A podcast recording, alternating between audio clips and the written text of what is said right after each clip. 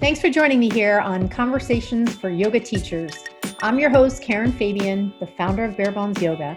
I'm an experienced registered yoga teacher with over 15 years of teaching experience, a certified personal trainer, and an entrepreneur.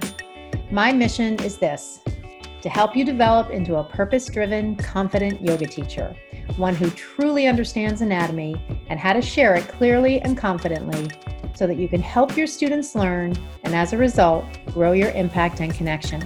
I strongly support and value the uniqueness of all individuals and provide a safe community where diversity is embraced. Through my mentorship and signature program called the Blueprint Learning Program, I help yoga teachers build their skills in the area of learning anatomy, and along with that, help them learn important business skills and personal development ways of being that will transform them into purpose driven teachers who make a big impact. On the podcast here, you'll get a blend of both anatomy learning, stories from teachers, interviews with others in the field, and a dose of personal development. For more information and to get on the wait list for any of my programs, see my website, barebonesyoga.com. Hello, and welcome to Conversations for Yoga Teachers. I'm your host, Karen Fabian, and this is episode 87. So, I want to start out by thanking a listener who left a review on iTunes. The name associated with the review was Yoga Elastics, and this person wrote, I'm so happy I found this resource. Thank you for sharing your wisdom. So I want to say thank you to Yoga Elastics for listening. And um, if you uh, have any questions, always feel free to DM me. Um, of course, this goes for any listeners. I check iTunes every once in a while, and it's always kind of cool to see when someone leaves some thoughts and feedback about it. Um, because it's just, you know, I'm standing here kind of feeling on some level like I'm speaking to myself. so it's always nice to to find out, you know, your thoughts and comments about the episode. So feel free to leave a review uh, on iTunes about anything, even if it's a question. That's always something you can leave as well, and I'll respond to it via the podcast. So um, I'm recording this one today on July 27th um, which seems kind of unbelievable that we're already, you know, almost at August 1st here. There's been a lot going on, and at the same time, there's been kind of this feeling like everything is on hold. So I, if you can relate to that, I, I'm totally with you there. Um, I actually, on a personal note, wanted to just share something kind of cute with you. Over the weekend, I got a betta fish and I think that's how you pronounce it. It's B E T T A. And I don't know if any of you have ever had a betta fish before. If you have had one, I'd love to know any of your impressions about them because I'm learning so much about betta fish because every time he does something, I'm going on Google and Googling, you know, why are they at the bottom of the tank? Why are they hiding in their little sculptures that you put in the in the tank? And it's really quite amazing. I had a yellow lab for 15 and a half years. Uh, her name was Bailey Rose, and I am really a dog person. However, when I moved into my apartment in the Back Bay five years ago, uh, it's probably the only apartment building on the street that doesn't allow dogs. So I don't know why I waited this long to get a fish so I could at least feel like I have a pet.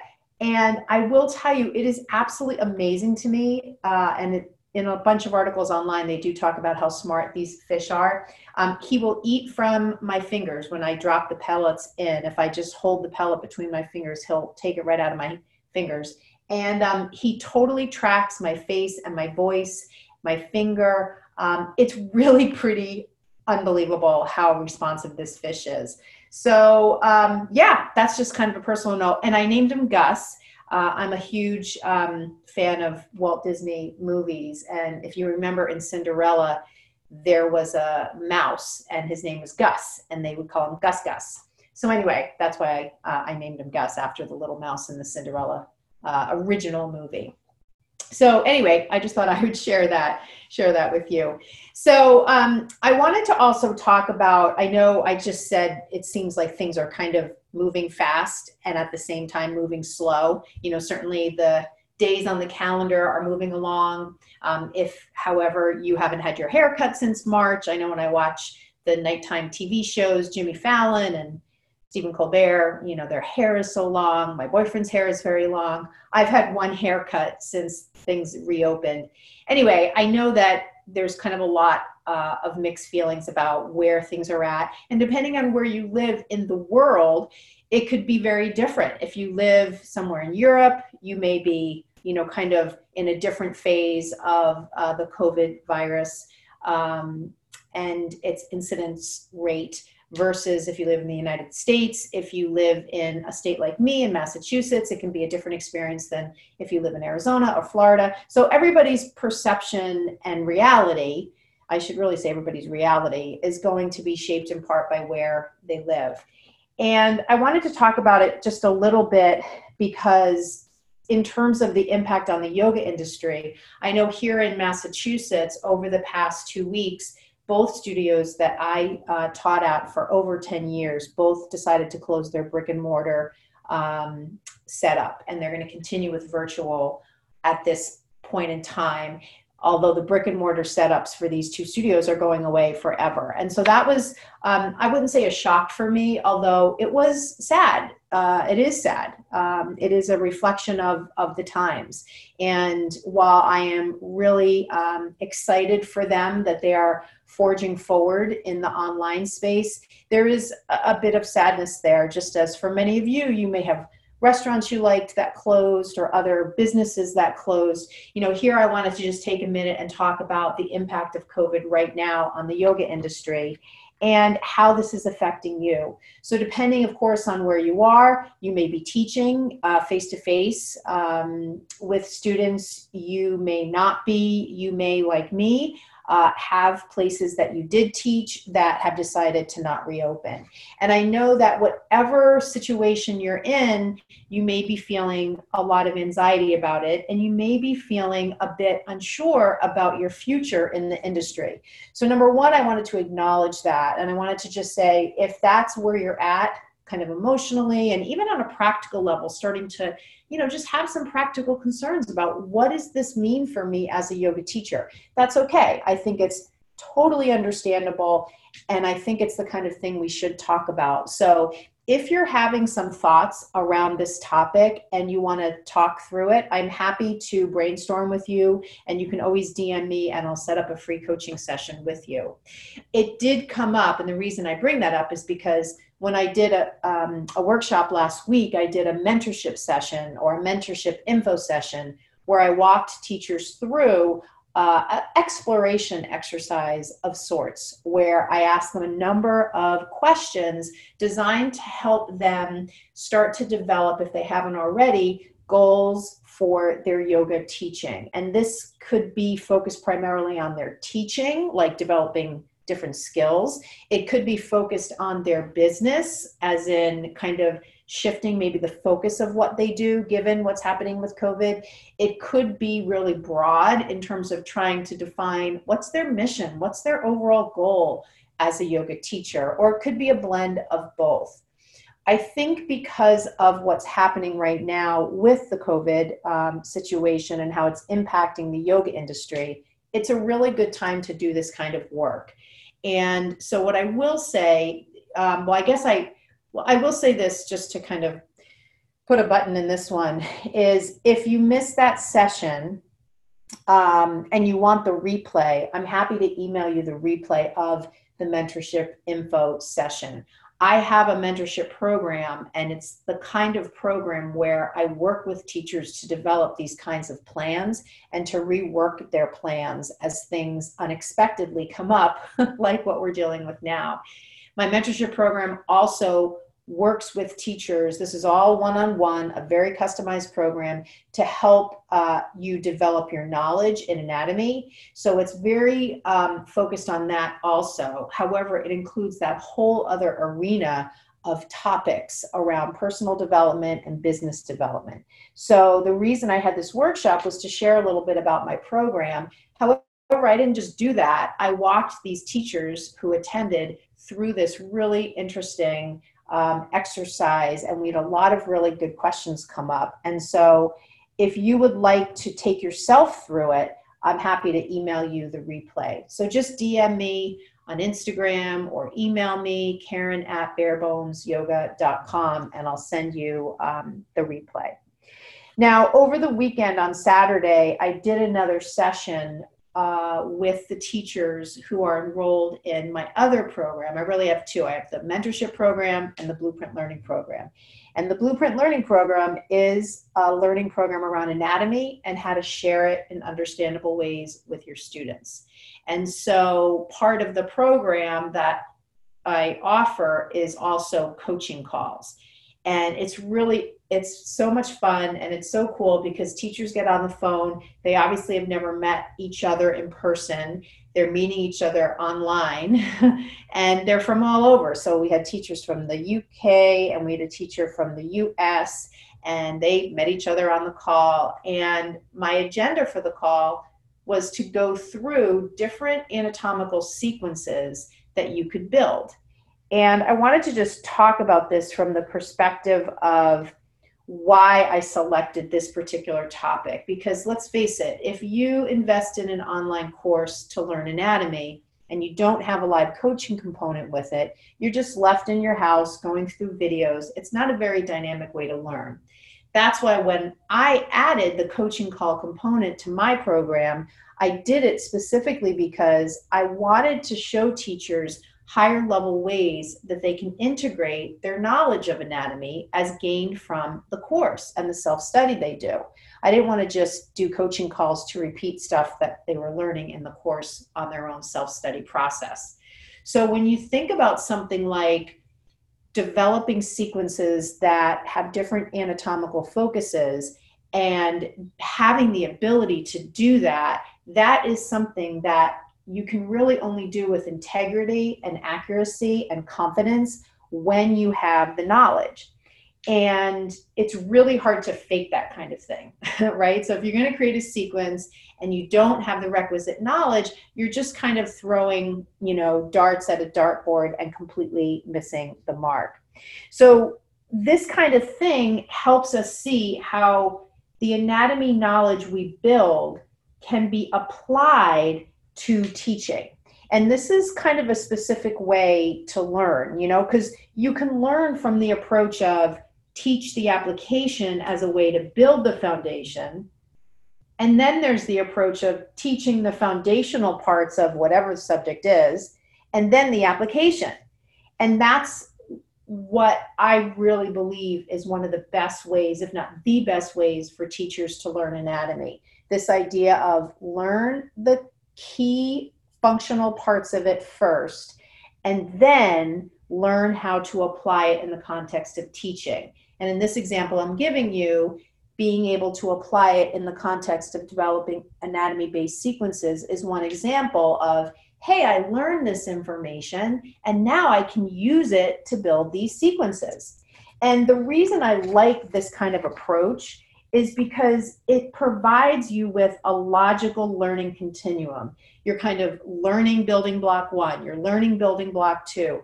Building block two depends on the stuff you learned in number one. And then when you get to three, same thing. And you're moving kind of through a continuum. And then somewhere down the line, when the building block knowledge is more ingrained in you, that's when you get to do the higher level task of applying it in the context of something more complicated. And in that way, it's very logical.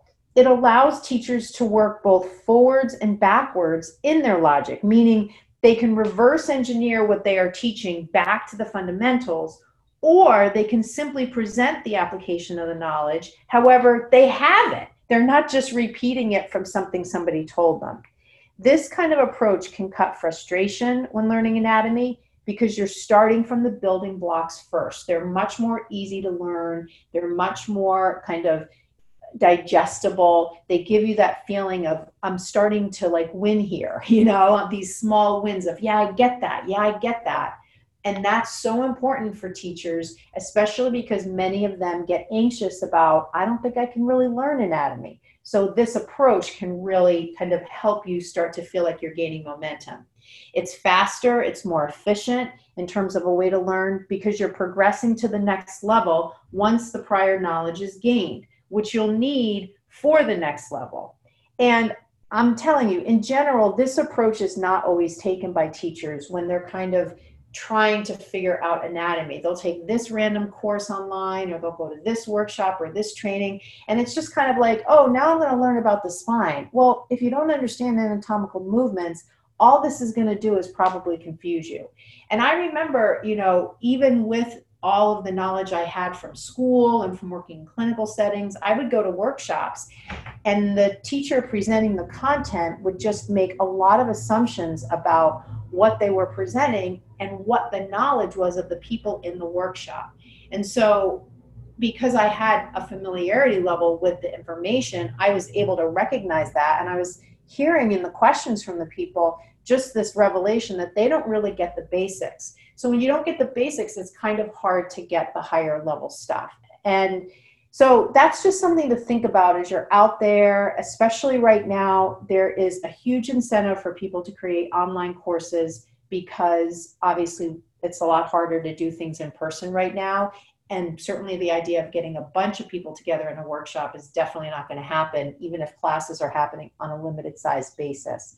So just be savvy as you're looking at things to invest your money in um, that are online. Just take a look at the course creators, find out a little bit more about them, make sure it's kind of sequentially in your learning process, the right content for you at the point where you're at right now.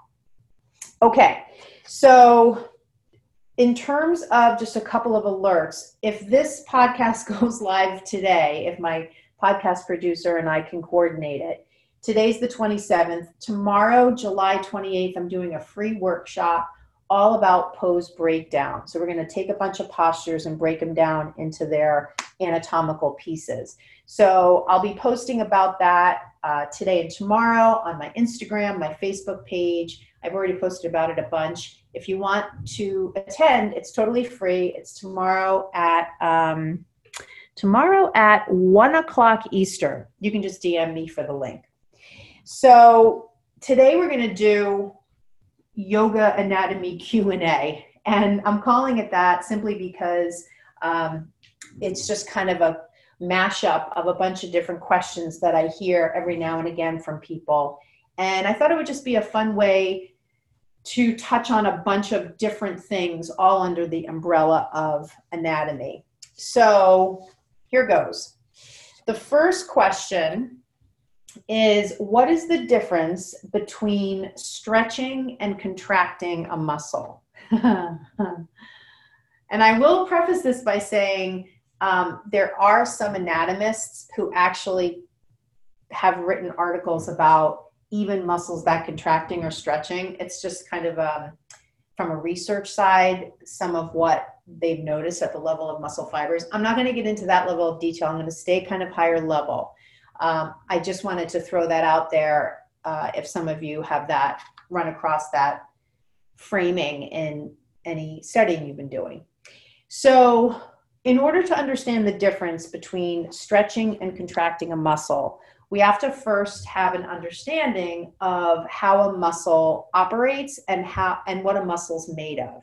And again, this is a really good example of what I was talking about before. If you don't have this kind of requisite knowledge, you can see how using cues like stretch and strengthen are really going to fall flat both on your students and on you because you don't understand the mechanics. And if you don't, it's really maybe not even a reflection of you, maybe it's more a reflection of where you got your original anatomy training and how that all went down, that this kind of very basic content was not covered. And I'm not blaming, I'm just saying this is a great example of building block, building block. This is a building block topic. Um, so when we think about a muscle itself, you can think of i kind of in my mind you know I, I mean i know literally what it looks like and i've done cadaver dissection so i literally literally know although i haven't looked at muscle um, samples under a microscope in a long time so it's been a long time since i've seen microscope views of muscles and their fibers at that level. Uh, however, this idea of think of a muscle in your mind. So I don't know if I say to you, think of a muscle, what one would come to mind. Um, how about if we how about if we say the biceps because that's one that everybody's familiar with so just kind of envision kind of the belly of your bicep just if you palpate on your upper arm just the kind of softness there and a little bit of like the tone of that muscle there. And if you envision if you were to do dissection cadaver dissection it would look red and it would have some shape to it kind of an elongated shape. And then within the muscle itself you would have bundles of fibers. And then within those bundles of fibers you would you would eventually get down to individual fibers. And so these individual fibers in them also of course are made up of different things and on, on a very high level they are made up of fibers that get closer together and further apart at a particular junction which is the illustration of where that chemical process is occurring. And when I say that chemical process, I'm talking about a muscle contraction. And so, a very simplistic way to think about it is that when a muscle acts to create joint action, which results in your limb moving, the muscle fibers at that junction in the muscle itself are moving closer together. I guess you could kind of think of it like a gate closing, except it doesn't look like a closing. It looks like a sliding. So I think a better metaphor would be a sliding glass door. If you think of two sliding glass doors and they're sliding close together, that would be actually a pretty good metaphor for what it looks like in terms of if you do any research about muscle fiber contractions, they actually have a visual and there's that moving closer together in terms of the fibers. And then on a very simplistic level, the stretching would be when those sliding glass doors move apart, when there is separation. And as I said, it's a chemical process. There's a whole bunch that has to happen that involves uh, different chemicals and I think proteins at the level of muscle fibers. And um, so we're not going to really get into it at that level. From a kind of overall level, you can think of the concentric contraction as the muscle fibers moving closer together. You can think of the eccentric contraction as the fibers moving apart, but in a controlled way to slow down the rate of concentric contraction. And then you can think of a passive lengthening as it's not like an eccentric contraction where there's still muscle tone to resist the concentric, it's more passive. So if you were kind of in a low lunge and you were just or even half pigeon and you were just letting your body kind of succumb to the weight of gravity and just completely relaxing in half pigeon that would be a more passive stretch versus if you were doing a low lunge like a lizard type lunge and you had some space between your back leg and the floor and you know generally your body and the floor and you were using some muscular control to create a very defined shape even though you were stretching, you were creating length in your hip flexor in the in the straight leg. That would be more of an eccentric lengthening. So that kind of gives you an overall idea of when I'm. So let me go back to the question. Um, what's the difference between stretching and contracting? So when I'm stretching a muscle, you know, kind of the commonplace description would be I'm creating length in the muscle itself and at the level of what the muscle's made of, the fibers, they're moving further apart.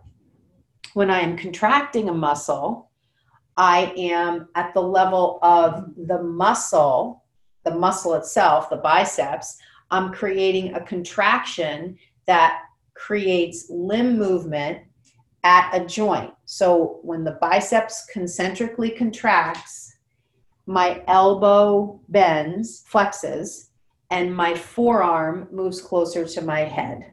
So that's kind of the full story there. So even though um, stretch is a term we use when we teach sometimes, we don't always say contract.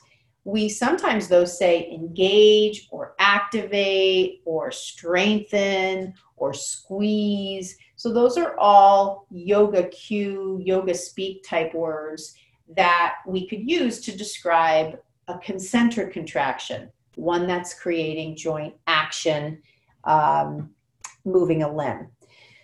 So I think the takeaway from this one is just to be sure that, and this kind of gets to what I was saying before about the learning path. If you can't reverse engineer what you're saying to what literally should, what literally is happening in the body, please don't use that cue. So if you're going to say something is stretching and you can't reverse engineer what you're saying, and by reverse engineer mean if you can't walk backwards from what you're saying to the class to the literal anatomy that you believe is happening, you really probably, um, I don't want to be forceful here and like call people out.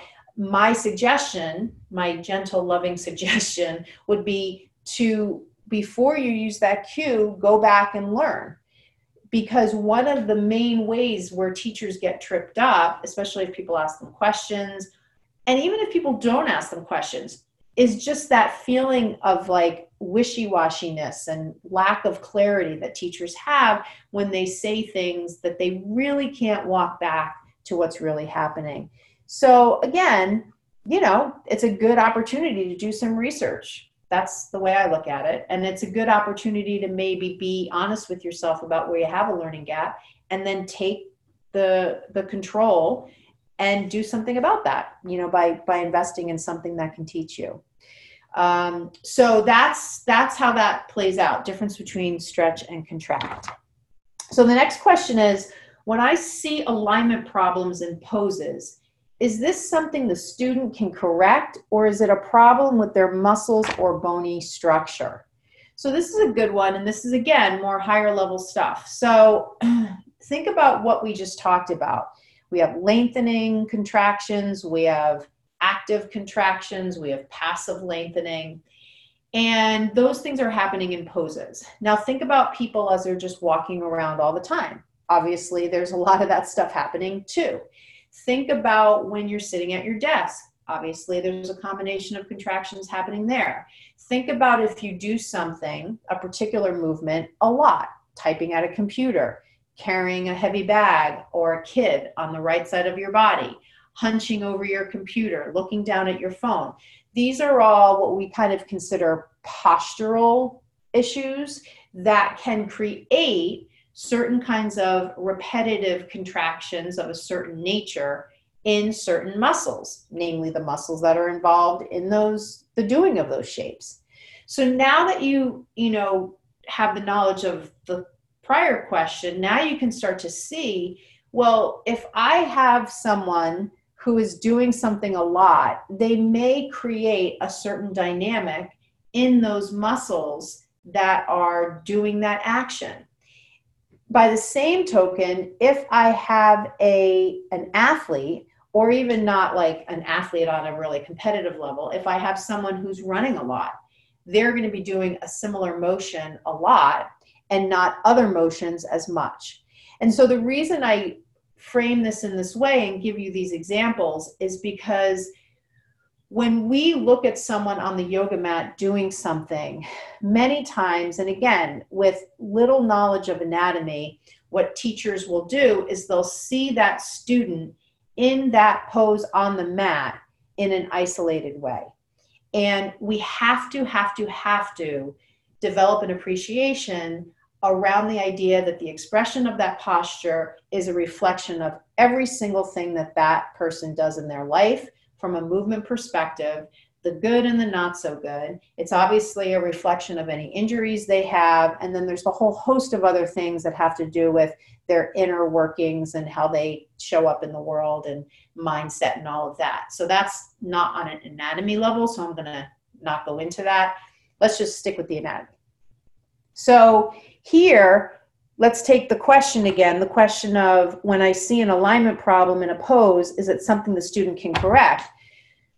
So let's take the case of um, I offer people chair pose and I give them intentionally the variation of having their feet at hip width versus their feet together. And let's say I have a particular reason why I'm doing this. I want to create more steadiness. And maybe in a way, I actually want to test and see if I see some interesting alignment when people do it. So let's say I have them set their feet at hip width distance apart with no block between their thighs, and I have them come into chair, and I see that their knees begin to knock in. So if their knees begin to knock in, I might think as a teacher, oh, that's wrong. Oh, that's not good alignment. I want to correct them. So I might say to them, uh, center your knees towards the front of your mat, especially if you feel like your knees are knocking in. And I might notice that some people could correct and other people could not. So this is an example of those people that didn't correct when I gave the corrective cue. Are they unable to do it, quote unquote, the right way or the way I want them to do it? And the question or the answer is you don't really know 100% for sure, which is why, again, we have to just acknowledge that as yoga teachers, there's only so much we know about our students, and it's very, very limited. Um, however, we can make some guesses here. So the person that doesn't self correct upon hearing your corrective cue, as long as we know they're paying attention and they heard it, and we assume that we said it in a way that's easy for them to understand, it could be that they have some muscles that need to create that movement that are unable to. And when I say unable to, what I mean is the ones that I need to concentrically contract to do it might be too weak. And the muscles I need to eccentrically lengthen to allow those other ones to concentrically contract may be too tight. So that's one example. So in this case, if I have my knees knocking in, what I need to do is I need to center my knees more rather than have them knock in. So I need to activate muscles that are on the lateral aspect of my hip, and I need those muscles to contract to allow me to widen my knees a bit. I also need to widen my knees a bit by using the external rotators of my hip, right? I also need um, to generate some action, some concentric action in part of my quadriceps that controls the lateral aspect of my knee. Now, if those muscles are weak, it's going to be hard for me to do that. The converse is what if the muscles that draw my thighs closer together are really tight? That might mean that those muscles are going to overtake the ones on the lateral aspect of my thigh. So you can see that nothing is working in isolation, number one. Number two, this points to a really good reason to understand what the heck muscles do. Number three, it means that your student may not be able to self correct even though they get what you want them to do. And the other thing that it really points out, to me at least, is we have to kind of accept what we don't know and put it in context and then just decide to move on. So we can't really know if any of the things that I just described are present in that person unless we do muscle testing, unless we work with them one on one, unless we regress what we're asking them to do and see if we see the same problem in the regress variation. Um, so let's just decide hey, they heard it, we're assuming they got it, they didn't do it, let's just move on because in the big picture, I would say probably the not helpful approach is to harp on it because you think they're just not getting it. Uh, we know, and you know as a teacher, you've got probably five seconds per pose. And so you want to use that time to um, help the student get to whatever it is 60, 70, 80% of the expression in a safe and healthy way and then move on to the next pose. So that's a little bit about what possibly could be happening. Um, and there is a mention in the question about bony structure issues. That could be part of it as well. Maybe there's something going on with the external rotation needed. It's not literally external rotation, it's a bit more of abduction of the hip. And there's some problem at the junction of the femur and the head of the, I'm sorry, the femur and the um, acetabulum and the pelvis maybe it's something about you know how their hip is particularly constructed.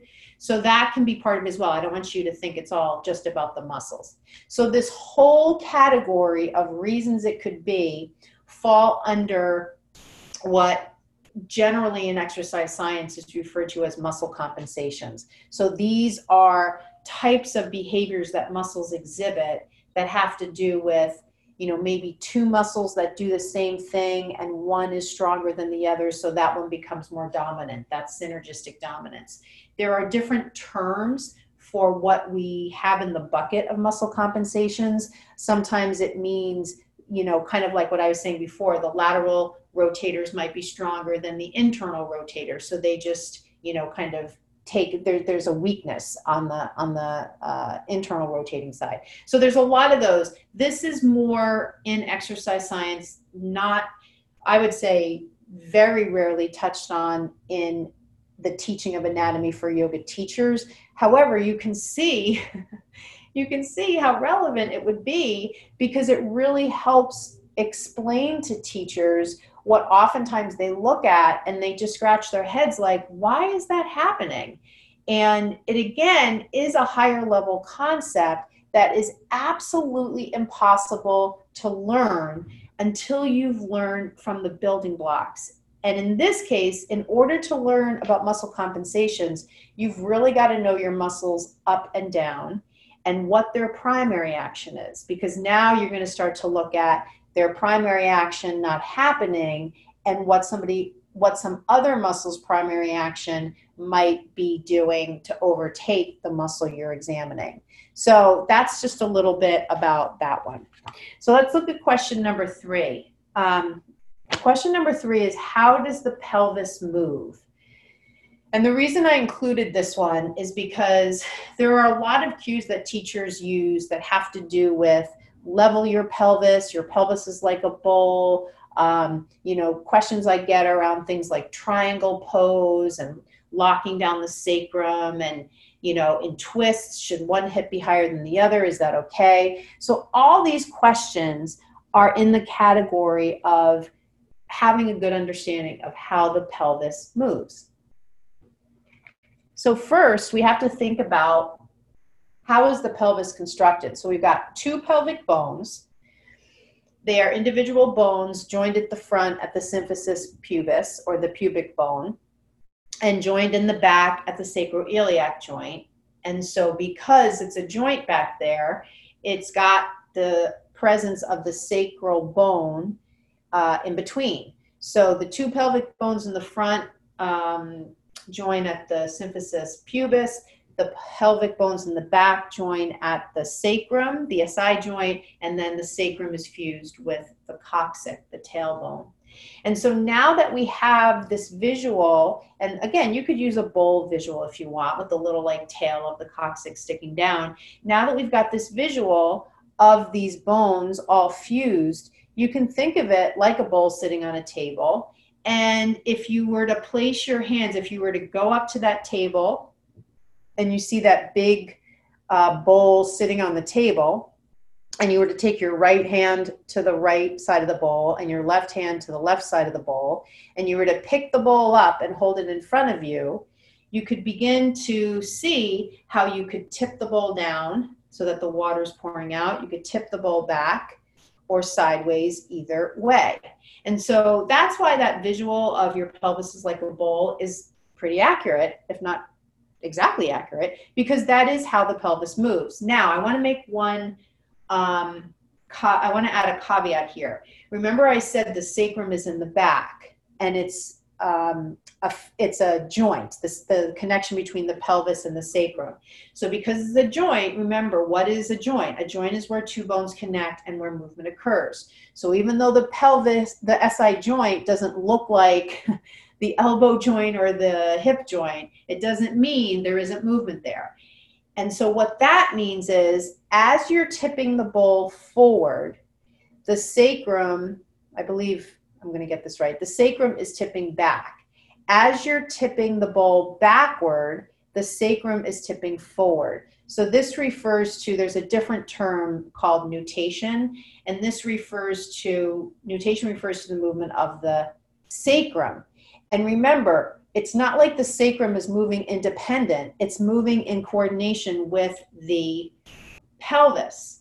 So you can think of the pelvis as one thing, I always want you to remember it's these parts. And I also want you to remember in the back, the pelvis has the SI joint, which is the connection between the sacrum and the two pelvic bones, and that there's movement there. So when you're going into wheel pose, your sacrum is lifting up and going forward. When you're going into a forward bend, your sacrum is moving back. Okay, so now that we've covered that, and I hope I didn't confuse it, I'm gonna have to Google after.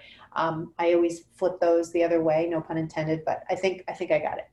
So um, having said that, all right, so now we've kind of gone through that caveat of nutation.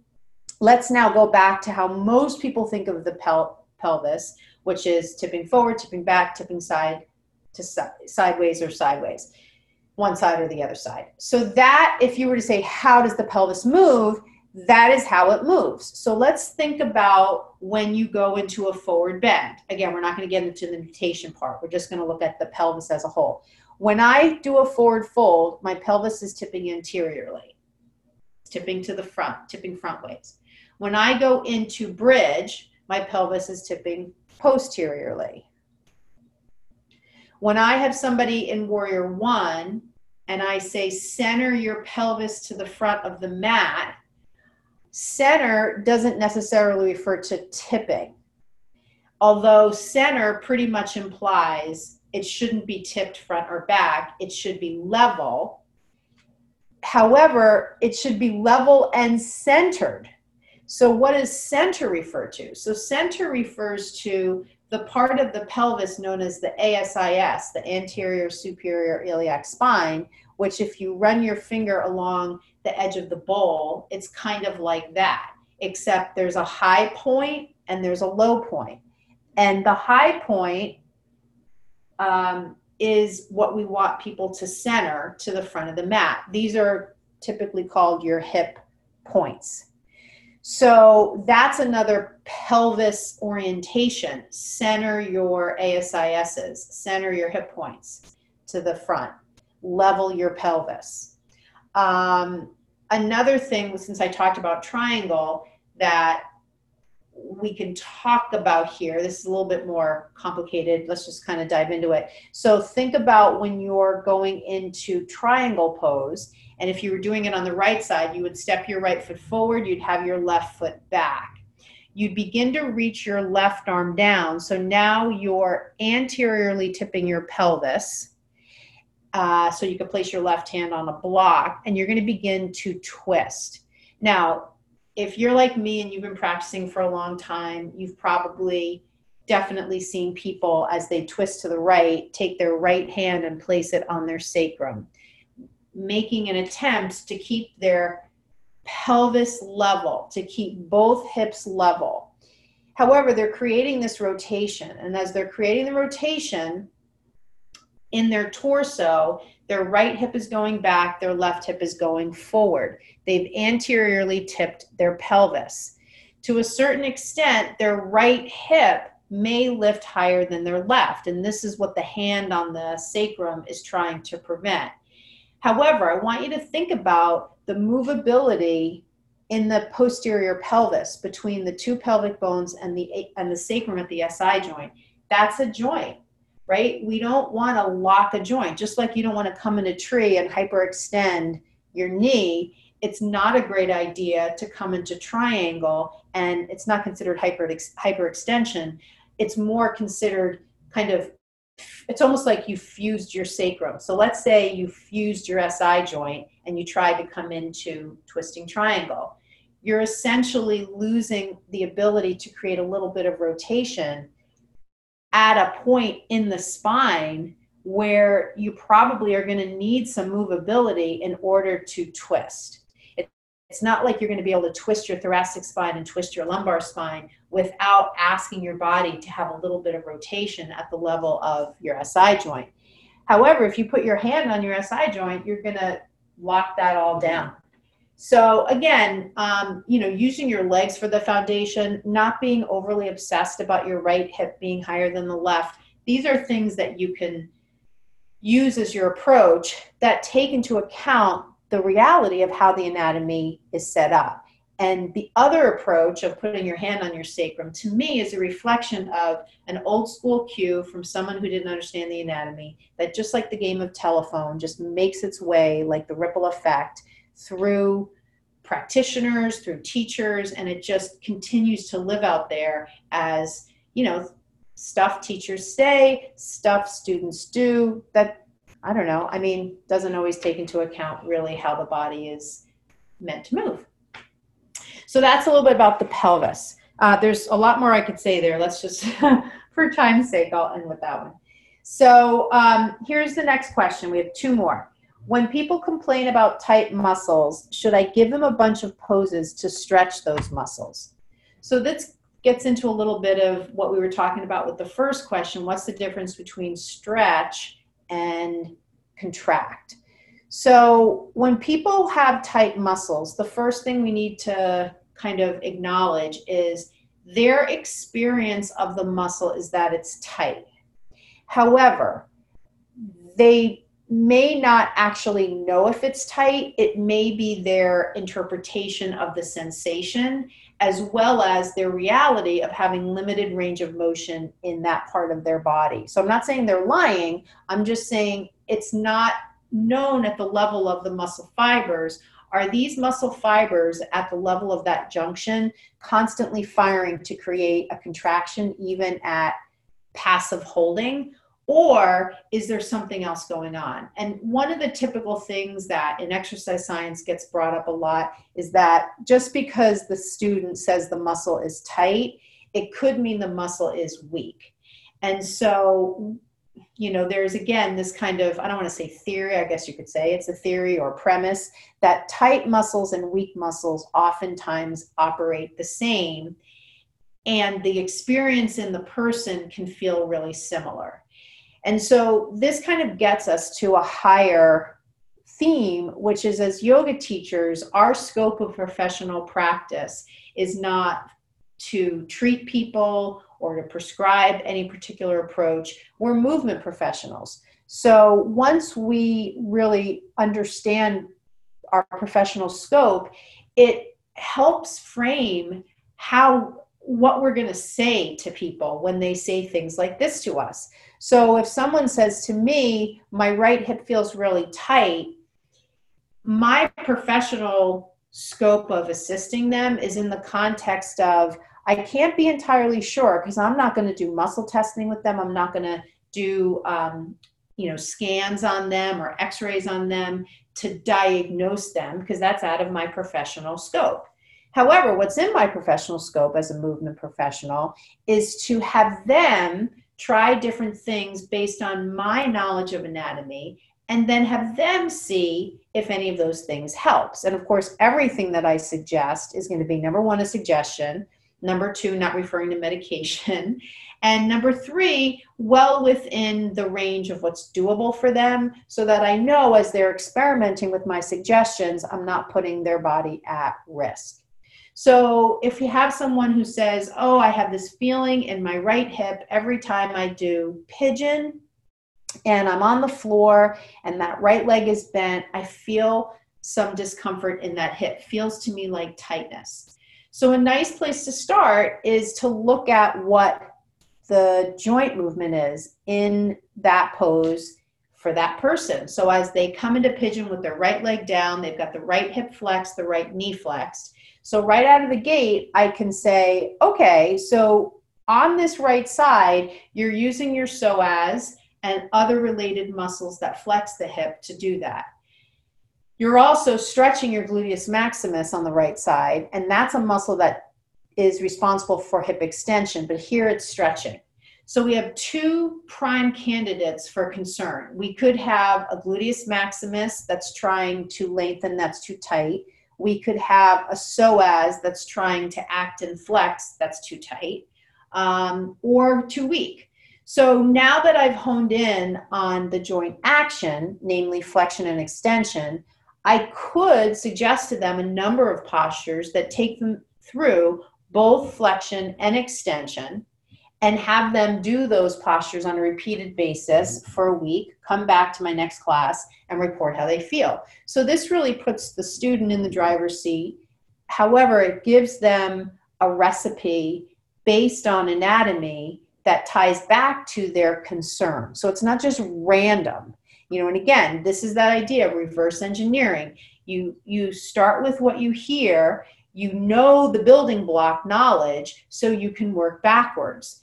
And you know, it's just it's just more of the same theme. I mean, this theme of building blocks, that's why I call my program um, the blueprint learning program. It's a blueprint, right? And it's it's 100% the way that I teach teachers anatomy because I know it's grounded in a process that helps them learn it rather than random presentation of different topics. And this is why, because now here's a situation where a real life person is asking a real life question on their very real experience in their body.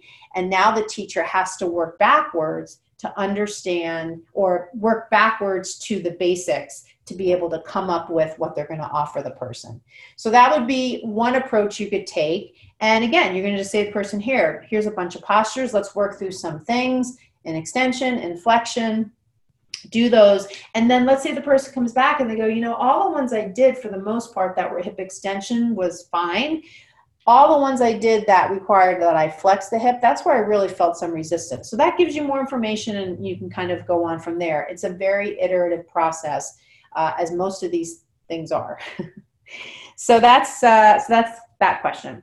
So um, the last question is: If someone tells me they have an injury, what kinds of questions should I ask?